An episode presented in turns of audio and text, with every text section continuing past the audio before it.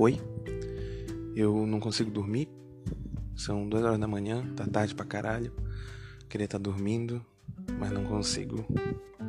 Isso tá me agoniando. E eu também tava pensando em algumas coisas aqui.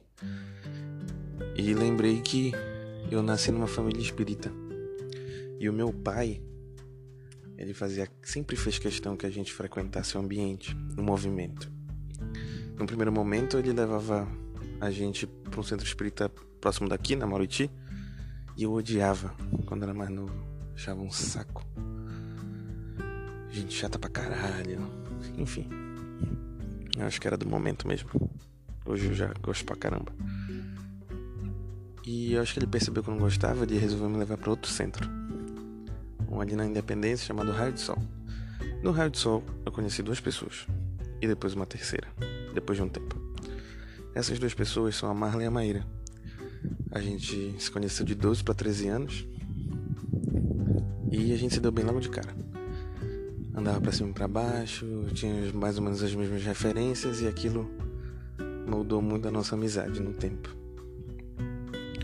Depois, passado um certo período, quem passou a frequentar o Rádio Sol foi o Ranieri, que é esta bendita terceira pessoa.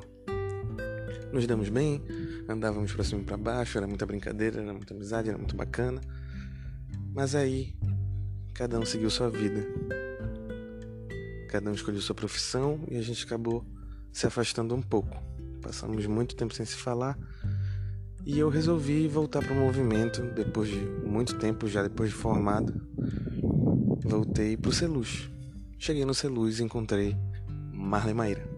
Elas já estavam trabalhando no movimento há muito tempo eu cheguei mais ou menos assim, acho que para assistir mais aulas assim, quando me sentia muita vontade para trabalhar, apesar de ser chamado várias vezes. E quando eu reencontrei a Maíra, foi uma festa. A gente parecia que nada tinha mudado, a gente conversava muito lá dentro.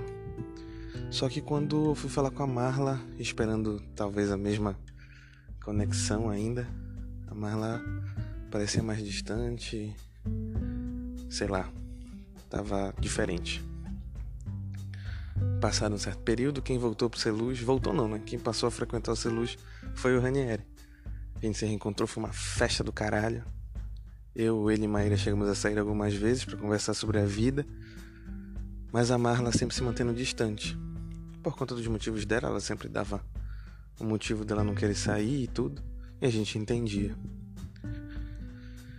E passou o tempo. Quem se afastou novamente foi o Ranieri, por circunstâncias da vida mesmo, ou outras coisas pessoais que a gente não sabe. E teoricamente ficamos só eu, Marla e Maíra novamente. Eu conversava sempre muito mais com a Maíra, com a Marla já não tinha mais aquela conexão toda, mas ela ainda se mantinha próxima ali de certa forma. Mas em um dado momento a gente meio que discutiu por conta de alguns pensamentos que divergiam e também muito por conta de uma quarta pessoa que não vem ao caso. E nós nos separamos de vez, assim. Eu, ela e Maíra. Eu e Maíra ficamos juntos e ela tomou outro rumo. E eu tava lembrando disso porque mais cedo eu tava lendo um livro sobre ciclos. É um livro de esoterismo e tudo que eu gosto muito. E me veio esse pensamento na cabeça agora que as amizades também podem ser cíclicas. E tudo bem com isso. A gente constrói relações belíssimas durante a vida. Assim, níveis de conexões muito loucos que a gente pensa que vai durar a vida inteira e podem durar a vida inteira. Tá aí a Maíra, é um caso vivo disso. Os meus primos, alguns deles, quer dizer, também são exemplos vivos disso. Mas também existem os casos contrários. E para mim um exemplo de, vivo disso é a Marla. Os pensamentos divergem, o tempo passa, a nossa cabeça muda. E essa conexão pode ir se enfraquecendo. Mas também tem outros motivos, né? Um filho que nasce, que acaba afastando amigos aquele rolê que a gente não gosta mais de fazer junto. Enfim, N coisas. Mas eu acho que o pensamento que as amizades também podem ser cíclicas aplaca um pouco essa saudade. Porque as conexões elas se enfraquecem, mas elas não têm por que deixar de serem bonitas, sabe? Elas não têm por que deixar de serem significantes. Elas podem não fazer mais tanto significado, mas podem continuar sendo muito significantes. Então, era isso que eu queria dividir com vocês agora, nessa noite insone. E eu sou o Rafael, esse é o Arquivo Morto.